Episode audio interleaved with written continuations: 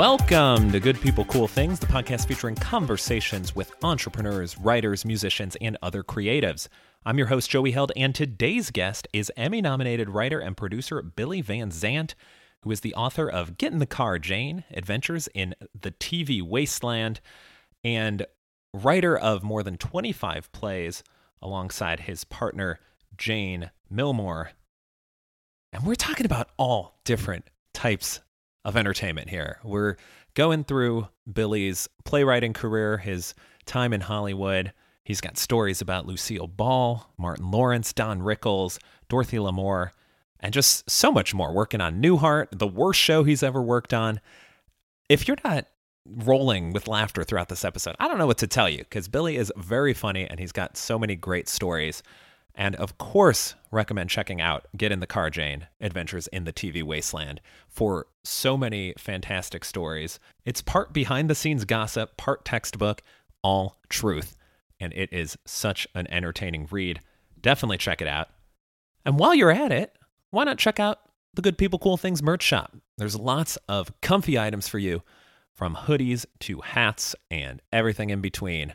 So you can look stylish while you're getting your laughter on reading a very entertaining book. But for now, sit back, relax, and enjoy the conversation with Billy. Let's say someone hasn't heard of Billy Van Zandt. What is your elevator pitch for them, and what kind of elevator are we on while you're giving this pitch?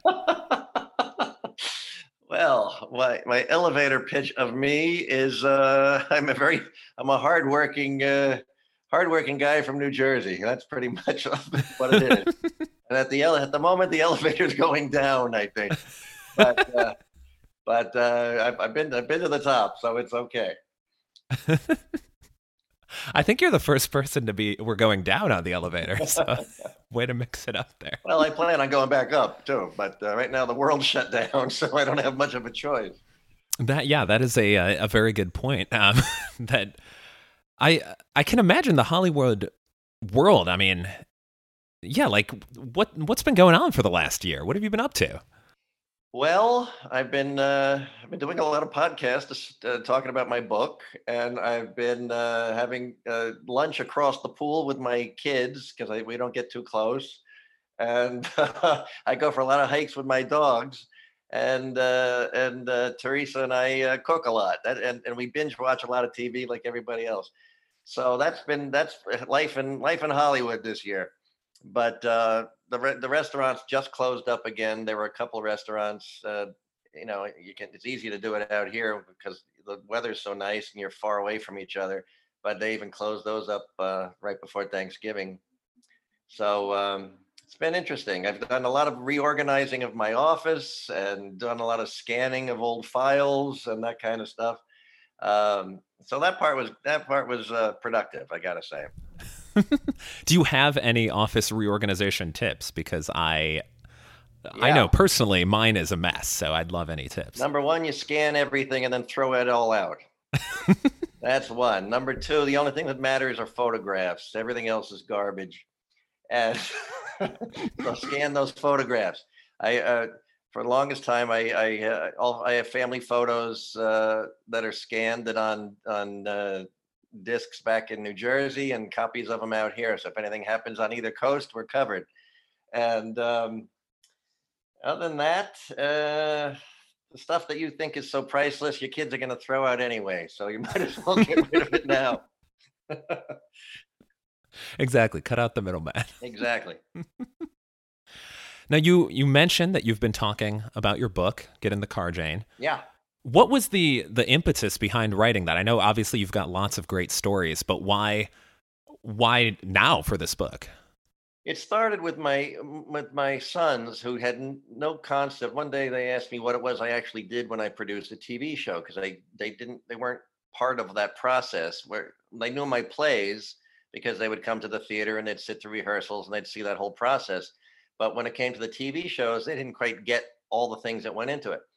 So I started writing it for them. And then luckily for me, I had kept journals on all the TV shows that I either wrote or produced or created. And uh, I had those to reference. So every chapter in the book is a different TV show that we worked on Bob Newhart, uh, Martin Lawrence, the Wayans brothers, Don Rickles, a whole bunch of things. And um, and luckily, thanks to those journals, I, I, it all came back to me, and I had some, you know, they're, they're filled with funny stories, basically of you know, things I would tell at dinner parties to get a laugh, you know. And so it's part gossipy, and also throughout the course of the book, a little bit at a time, you learn what an executive producer of a sitcom does. And uh, you know, I don't hit people over the head with it, but you get a taste of all the obstacles you have to jump through to get a show on the air, the people you have to deal with the egos you have to deal with, and how a how a work schedule works. Um, and uh, I've, I've talked to a lot of students, uh, uh, college students, uh, any aspiring writers, and they've all found it pretty helpful. But it wasn't my intention to make it that. It was really just to tell a bunch of funny stories. well, definitely succeeded on on both fronts, I think. And is this a common thing for people to do to to keep journals while they're working on a show, or is that just something you always just had an interest in? I never, I don't know why I started it. I, I never kept a journal growing up. I never kept a journal other than the TV shows. And I think I started it because it was such a brand new thing to me and it was happening so fast. I wanted to write down stuff that happened during the week. So on the weekend, if I talked to anybody back home, I'd have, I could reference something, you know? And, um, and then I just, it just, I just started doing it after every show anytime we'd have uh, you know you have a fight with somebody at the network i'd, I'd start writing again. You know so uh, and uh, and anything that i i couldn't remember uh, uh, my writing partner jane Milmore she she remembered everything you know like a steel trap. So she helped me along uh, on this too. And um, she just passed away in february but i was um, she was she was around when I finished the book, and she helped me edit it, and she picked the pictures for the book. So you know, it ended up being a nice tribute to her, which I didn't intend it to be when uh, we started. It was just a, a, a book about the TV shows, but uh, luckily I, I I get to pay my respects to her in the book too. Yeah, absolutely. And can you talk a little bit about working with a writing partner? Because you and Jane were, do I have it right, 40, 46 years together? 46 years mm. together we met when I was negative 10 years old.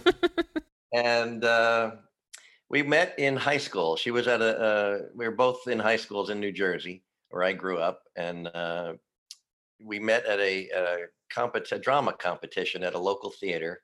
She was doing a scene with her school. I was doing a scene from my school. And that producer put us together in a, uh, a Neil Simon comedy, Star Spangled Girl, the following summer and we toured that around for two years and then we started dating immediately and then we broke up and we dated and we broke up a ridiculous amount of times until we both realized you know what? Let's just not do this again. So we stayed uh, stayed friends and um, and 46 years we worked together um, all without missing one single day of work despite the fact that we broke up and and you know all that stuff went on. Um, but working with a, a partner has been fantastic. You have to have the right partner, otherwise, it's just two people fighting over who gets to type the last word. And with Jane and me, she she brought out the best in me. I brought out the best in her. Um, she is she was uh, funny off the top of her head. I have to work at it. You know, I, I, I structure everything and think things through, and then I come up with the you know the, the right stuff anything off the top of Jane's head was usually the right thing that went into the script. And um, and she watched my back a lot because I don't enjoy. Uh, I'm sure they're very nice people, but I don't enjoy dealing with the studios and the networks. I don't like it. Um, to me, it's like just you hired me to be the creative person. Just leave me alone. And that's sort of my attitude. And Jane would always uh, take those phone calls, you know. And uh, for the most part, if we had a, an ego on the set, she would be the one down there taking care of it while I would run the writer's room. So we, we, you know, she did a little of this, I did a little of that. Uh, she took care of the the costumes and the makeup and the hair. I took care of the props and the set, and um, and uh, it, was a it was a great team. And I would say the, the key to a, a good writing partner in in comedy is to find somebody you think is funnier than you are and have them think the same thing of you and then keep trying to make them laugh. That's pretty much the gist of how it makes a good team. I like that. It's nice and simple. Yeah. Yeah, and we had fun. I mean, we had uh, every even the things that I complained about in the book, we ultimately had fun uh, in, in, everything we've done. I don't I don't feel like I've really worked a day in my life. Well, I, I will I'll take that back. There were a couple shows that felt like I worked a lot, but for the most part, uh, between the theater uh, for all my plays and the uh, the TV shows, it's just been fun. I I'm I'm proud of this and ashamed of this at the same time. I've never worked outside of show business. I've been very lucky in I was either writing and running a children's theater company when I was in high school, um, or just or, or acting in, in a couple of films, or also be directing somebody else's play. And uh, so I always did like three things at once. So if one thing doesn't work out, you got the other two to go to, you know. So keeping busy, name of the game. Exactly. And do you have a favorite out of the three between TV, film, and and uh, Broadway or plays, or are they all would, they all have their perks? I usually like the one I'm not doing at the time. That's the one. But uh, the I, am I'm, I'm I'm most at home on stage because we uh, we wrote the plays for ourselves as actors, and and we would perform them, um, and then we would tour them around, do them in New York, all that stuff and that's where I felt the most at home. And also, uh, you know, my my very healthy ego uh, would say that when you're in the theater, uh, nobody's telling you what to do. So, so you know, you come out to TV, you work on TV. First time I worked on a TV show, um, Sam Bobrick was my boss, and he uh, he was a playwright, Murder at the Howard Johnsons and a bunch of other shows. And he sat me down and he said, "You're a playwright," and I said, "Yeah." He said, "Let me tell you how it works in uh, TV." in the theater, you are the top of the pyramid. Everybody works to please you. Welcome to television. You are a first draft, and people are going to do whatever they want with your script. And the sooner you get over that, the better you'll be. And it took me two, three years to get past the fact that somebody wanted to change. You know, this literally happened on Newhart, our first uh, series. Uh, the executive producer took one of our scripts, and somebody, one of the characters, entered saying, you know, hi or something. And the executive producer changed it to hello and i threw it. It's like why is that better than what i had? You know? But you learn that when you're on a writing staff if, if you're not the boss if you're on a writing staff your job is to imitate the writing of that boss of the creator of the show. That's your whole job. You may think you're funnier than they are. You may think they're doing a terrible job you may think they're brilliant doesn't matter you have to imitate their writing style so every episode looks like it came from the same computer. And um, and then when you get your own show, you do things the way you want, and then you have a whole writing staff of people rolling their eyes at the things you're changing in their scripts. You know, so it's just something you get used to. It was it was weird for me at first because everybody had different titles: supervising producer, co-producer, writing, you know, editor, story editor. And it took me, you know, it took me a little while to realize, oh, that's just they're all writers. They just have different names. The only people on the show that the executive producer is the boss. Produced by is the guy in charge of the money and the crew, and everybody else that you see with a producer title is a is a writer, staff writer. Outside of that initial sort of learning period of write like whoever's in charge, did you find you were able to do that pretty quickly on the shows you worked on, or were some kind of a steeper learning curve to to kind of hit that style? It was pretty easy at first only because we had just come from the theater and we I don't know how many plays we'd had at that point, maybe 10 plays published. Then probably not that many, but um but after writing a two hour play, writing 22 minutes of a sitcom script was nothing for us. You know, we would they they would give you two weeks to write a first draft. We'd do it in two days and spend the rest of the time playing basketball outside our office. And uh and there were uh, there was uh, one particular show I go about this I, go through this pretty detailed in the in the book. Um, a show that I hated working on, and with reason.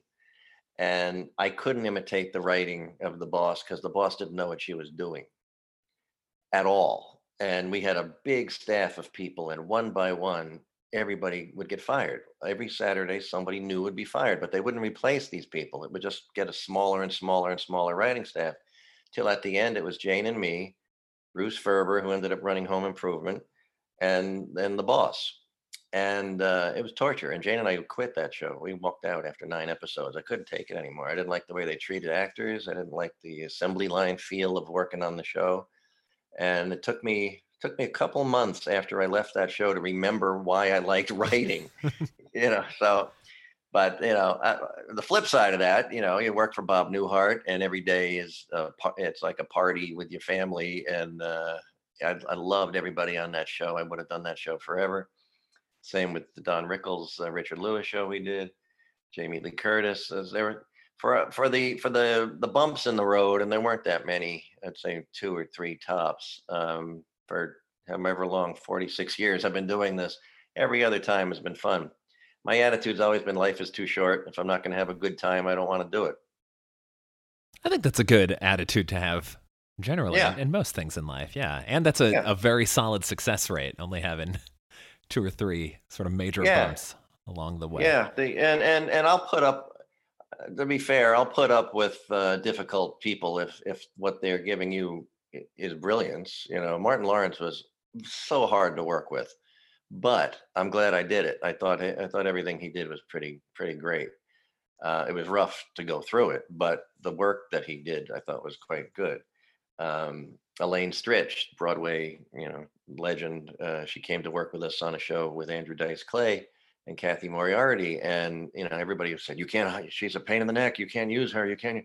Well, she was brilliant, so I was happy. I was happy to do that, and uh, and yeah, and then if somebody, you know, if somebody rubs you the wrong way, you don't hire them again. It's real simple, you know. But I usually, uh, we usually have a company of uh, people I've worked with probably for 40 years, actors, um, when we do our plays, and uh, I write specifically for them. Um, whether they do the role or not, I like to hear the voice of of whoever I, I hear in my head, you know, and um, and we just have so much fun it's just fun. And doing the plays is is nothing more than nothing less than fun all the time. Have you ever written for someone who ends up with another role in the same production, or has that never happened? Um, huh. Let's see. No, either either. Um, well, some of our some of our shows are so old. I've seen productions of uh, somebody who played a younger role playing the older guy's role, but uh, like our first play was Love, Sex, and the IRS, which is a, a pretty broad farce, and um, we wrote it in 1979. And uh, now, when I see productions of it, because it gets done in summer stock and regional theater all over the place, um, it's it's a period piece that they set in the 70s, and it's like, well, it was wasn't that when I did it? It was just a show. But um, and one of the guys who played our our uh, our, our younger uh, lead in that in the original production. He ended up playing the uh, the janitor in, in, in another production of it when about 30 years later. I like that coming full circle. Yeah, yeah. Now, you kind of touched on this a little bit, but I always like asking people about their worst gigs. Uh, but since you you sort of dove into it a little bit, how about what's like one of the worst shows you've uh, you've put on, like a play? Uh, my plays are all good. It's the TV shows. the uh, the worst TV show was a show called Nurses. Um, it all, it ran it ran three years too, which just blew my mind.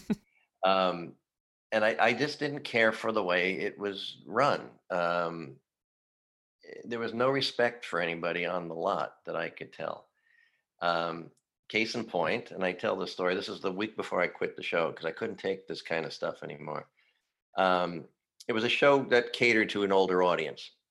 So I suggested that, you know, why don't we bring in some old MGM movie stars to play the guest star spots because that's the audience too, you know. And they said, "Oh, that's great." And I said, uh, I, "The script we just wrote has an older lady in it. I just saw Dorothy Lamour in a play doing a Stephen Sondheim play down in Long Beach. Why don't we bring her in to play the grandmother? And they said, Oh, that's a great idea. And they called her up and she said, I'd never auditioned for anything in my life, not even my Paramount contract. But if you really want me that bad, I'll be happy to come in and meet with you. And she came in out of retirement, big gold Rolls Royce pulls up. She steps out. She comes into the waiting room where there are 30 other women reading for the same oh, role. Oh, wow. I went crazy. I went nuts. I said, You got other people coming in? And they said, Yeah, if she wants to, you know, if she wants to work in this town, this is the way it's done. So she came in to read, which was uh, embarrassing to make somebody like that read. And I was already, you know, I was already waiting to hear the good stories about working with Bob Hope and Bing Crosby and all the road pictures and all this other stuff. So she comes in and she was nervous. You know, she had never read for anybody before. And um, she was very sweet. And as she walked out, the door wasn't even closed.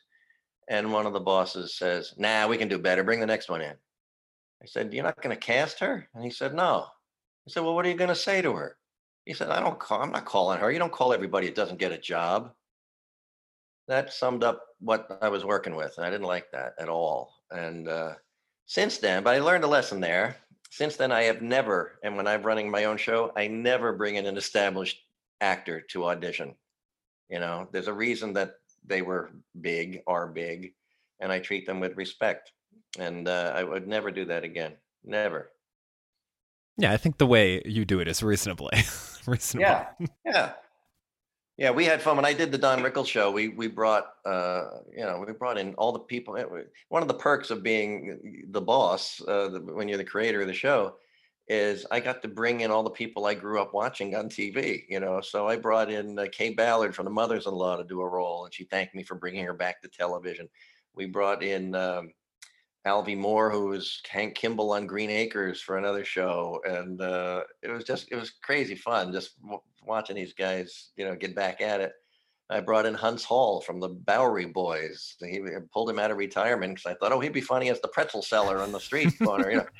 And um, so it, it's great. It's one of the, the, the, one of the only perks really you get of of uh, when you're running your own show. uh, that's fantastic. And your your last uh, production with Jane, or your last collaboration, is the Boomer Boys musical. Yeah, that started. Um, the, the the the guy wrote the music for it. Uh, Waylon Picard uh, lives out in Vegas, and we worked with him a while, a long while ago. He was a musical director for my uh, my then wife, uh, Adrienne Barbeau's nightclub act, and I, I produced an album that he he did for her and he called us out of the blue and he said, I, have got an idea for a show. Um, I want to do uh, the changes that men go through when they hit a certain age, and we'll do it as a comedy revue. It'll be hilariously funny. What do you think? And I said, Well, I don't know. I don't really do stuff that other people suggest. And, and Jane said, We're, we're going to do it. I said, Why are we going to do it? She said, I'd rather write about it than hear you complain about it all the time. so we did. We wrote, uh, it's, it's a, such a fun show it's four guys, so it's like sort of like the Rat Pack. Uh, four guys, four friends, uh, talking and singing about the changes that men go through when they hit a certain age, and the the response has been fantastic. We toured it for the country. We toured the country for probably two and a half years before the pandemic hit. So we're we're waiting, uh, waiting for uh, vaccines so we can get back out on the road again. And uh, and and I'll enjoy going back out on the road with that. First of all, it's a fun show. Um, two of the two of the four guys that I do it with, I've been friends with forever. One actually from my kindergarten oh, class, wow. believe it or not, and um, and it's also the last thing that Jane and I uh, did together. So it's almost a continuation of where we were. So it's I don't you know it's been a very weird, surreal year of mourning her death and not being able to have a funeral and just the whole thing's weird but uh, it'll feel like you know we're still back in it once once we get back out on the road again. Have you seen any kind of? You mentioned how you've been kind of binging on Netflix, but as far as like the live theater experience, that's a little more hard to recreate virtually. But have you seen any good examples or, or people doing things where you're like, huh, that's kind of cool? I saw. I've seen a couple of very good Zoom uh, readings, I guess you call them. Um, but they really have to be directed. It's not just a matter of everybody talks when your line comes. They need to be directed. You need to see, you know, one guy handing handing a prop off camera, and then the guy in the in the other box picking up the same prop, and it sort of all flows together. It's kind of fun. Um, uh, I saw a good Tim Pinkney play. I can't remember the title. Um, a couple of our shows have been done uh, on Zoom. Uh, You've got hate mail, which it really was set up for who knew was set up for a Zoom call, because it's five people. Uh, it's the story of one of Jane's divorces told through emails. So you have on stage when you do it live, there are five actors at five desks with iPads and, and laptops, and you're reading and emailing each other. And uh, so that fit perfectly into a Zoom call. Um, I've seen a couple of different productions of that. That was kind of fun. Um, but I've also enjoyed the, um, I don't even know what it is. Maybe it's Broadway.com or one of those things. Um, seeing a lot of London plays that they record, and they you get to see plays that you never got to see. So I'm enjoying that. Um, and uh, I, I just I, I hope we get back to I hope we get back to live theater soon because uh, I'm so itchy to get back on stage.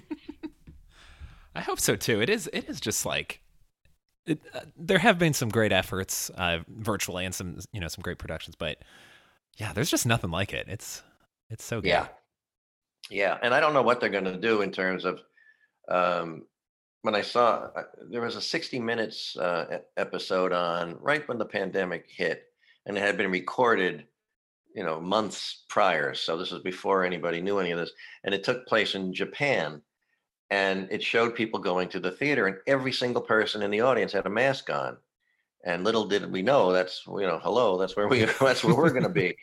Uh, but it was just normal for them, so that's what they do. So I thought, well, okay, we got a shot at this. Um, and um, yeah, the what well what a what a lot of theaters are starting to do, and I don't think it's going to work. Frankly, is they're taking out like every other seat in their theater, and um, I like the idea of trying to get open again, but I really don't know how a theater survives on fifty percent of the capacity. Yeah. You know, um, most theaters. 100% capacity plus sponsors to keep to stay open you know so um but you know, we'll get there. We'll get there. It may take longer than I want, but we'll get back there.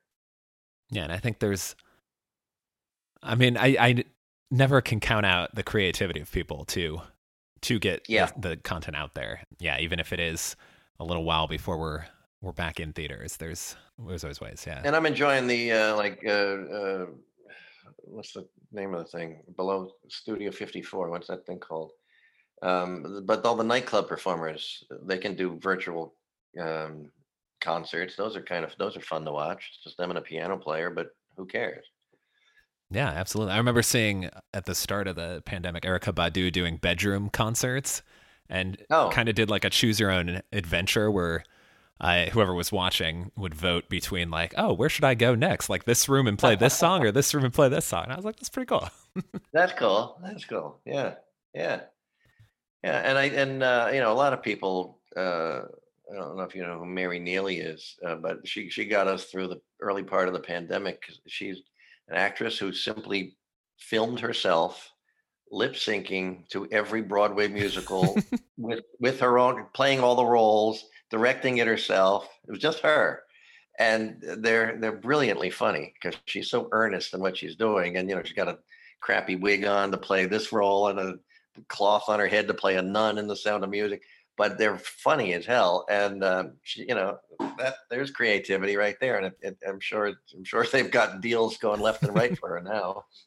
And Sarah Cooper, who did all the imitations of uh, Donald Trump, um, you know, people, people will make do when they have to.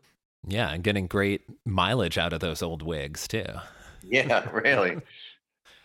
yeah, sir. I'm glad you mentioned Sarah Cooper. She's I, I just like applaud.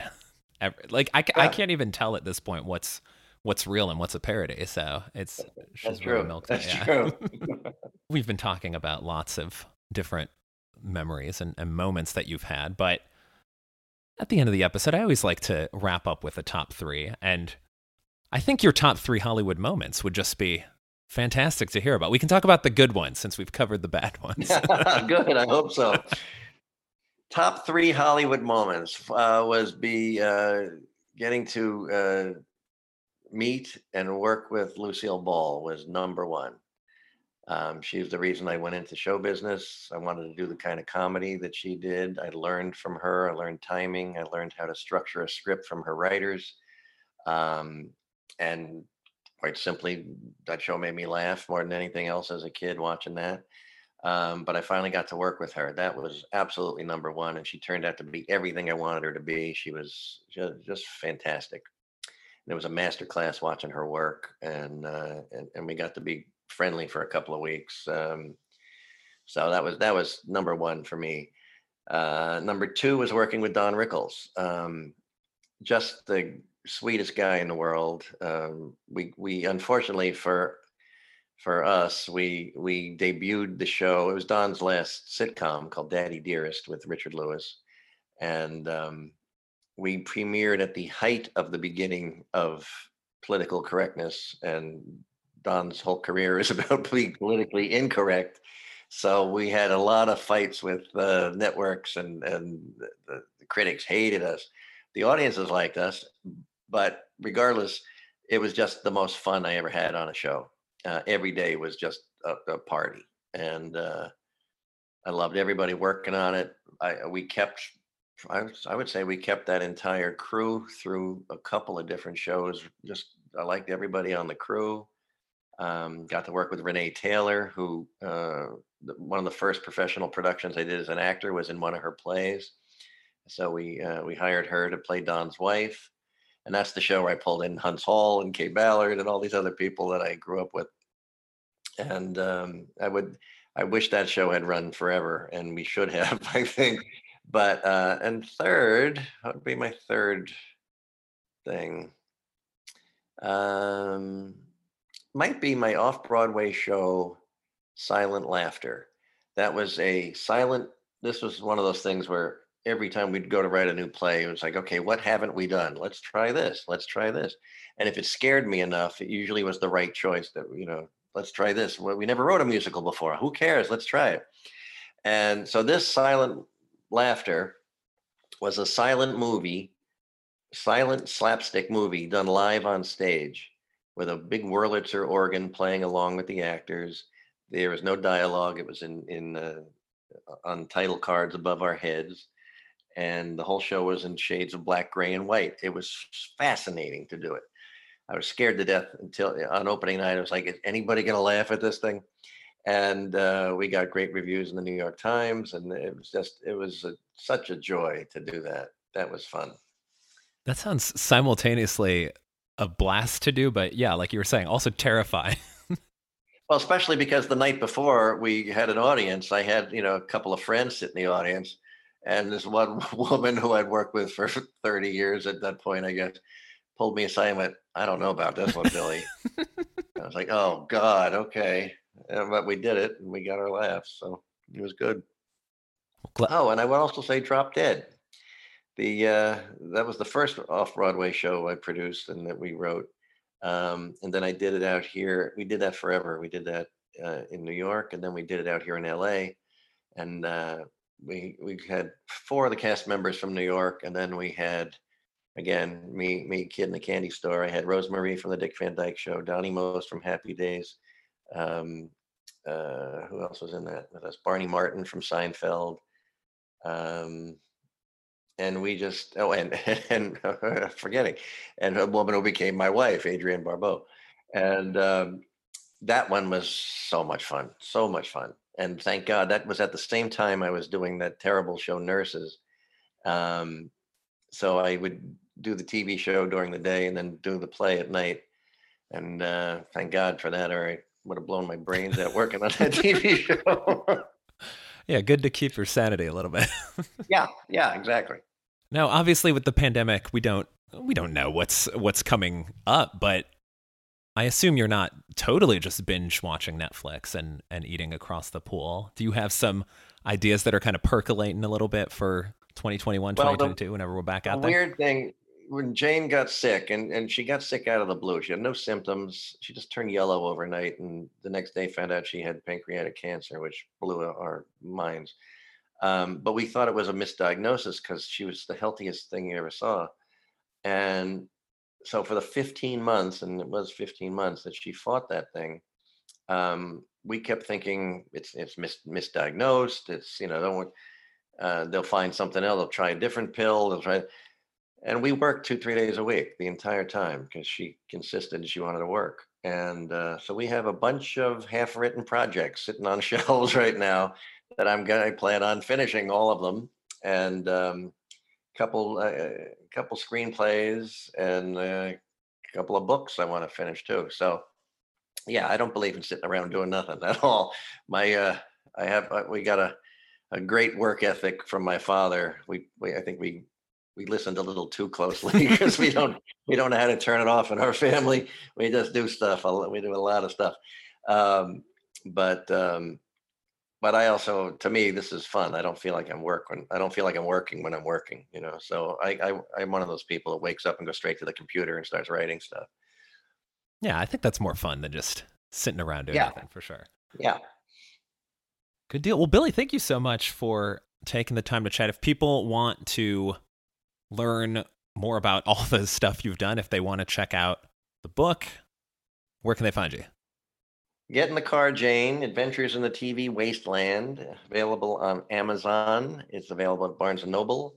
And if you go to my website, vanzandtmilmore.com, um, you can learn all about all the upcoming shows when we have them, all the TV shows we've done, all the films, all the all the plays, and um, I think they're actually selling hardcover. They are selling hardcover copies of the book on there too. Um, and as for uh, Twitter and Instagram, I'm I'm on there and I have no idea what my handles are. So so just look me up. You'll figure it out. There's only there's only one of me out there. so. We'll do some we'll do some googling. We can uh, add it in the show notes for you. Thank you. Great. I know I'm the same way with uh, my passwords for a lot of them. I'm just like if I ever get the uh, automatic log out, I'll be I'll be screwed for sure. I actually am ashamed to do this. I have a five page list of my passwords that I keep. I keep one with my laptop. I keep one with my in my desk. So it's like, uh, and then it's my phone too. Thank God I memorized this thing. you, but, you're uh, ashamed yeah. by that. I think that's brilliant. I should just start doing that. Well, it's fine until somebody robs your house and finds your password. That's true. That's true. You know, Got to invest in the uh, what is it? The one password or like last password, yeah, whatever it's called. Yeah, exactly. Put some of my DNA yeah. in there, and then that's a little harder to mm-hmm. harder to rob. That's true, right? Right. Maybe for 2021, that can be the project. Let's get my pass- password life in order. And scan. Remember to scan all your stuff. Exactly. Exactly. And throw away all the all the junk. Throw except away everything except yeah. the photos. Just keep the photos. That's it. That's all that matters. Ah, oh, wonderful. Well, Billy, thank you so much. This was fantastic. I had a great time and highly recommend your book to everyone listening. Thank you. This was a lot of fun. Enjoyed it. Absolutely. And of course, we, we got to end with a corny joke. And okay. this this will probably make you groan more than laugh, but we'll see. I, right. What's even better than Ted Danson? I don't know. What's better than Ted Danson? Ted singing and dancing. Get up to it today. Uh, all right. I, I, I, won't be stealing that from one of my shows, but but that's good. That's great. Thank you. Thank you for listening to Good People Cool Things. Always appreciate you checking out the show. If you're a fan and you're listening on Apple Podcasts, I'd appreciate a five star review or rating.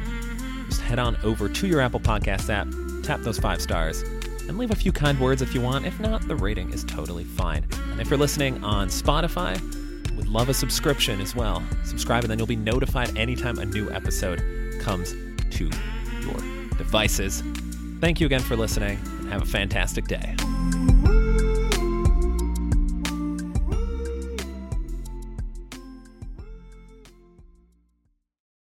Mary redeemed a $50,000 cash prize playing Chumba Casino this year. I was only playing for fun, so winning this was a dream come true. Chumba Casino is America's number one social casino experience. It's serious fun. With over 80 casino style games to choose from, you too could win life changing amounts of cash. Be like Mary. Log on to ChumbaCasino.com and give them a whirl. That's ChumbaCasino.com. No purchase necessary, void, or prohibited by law. 18 plus. Terms and conditions apply. See website for details. The voice in the preceding commercial was not the actual voice of a winner.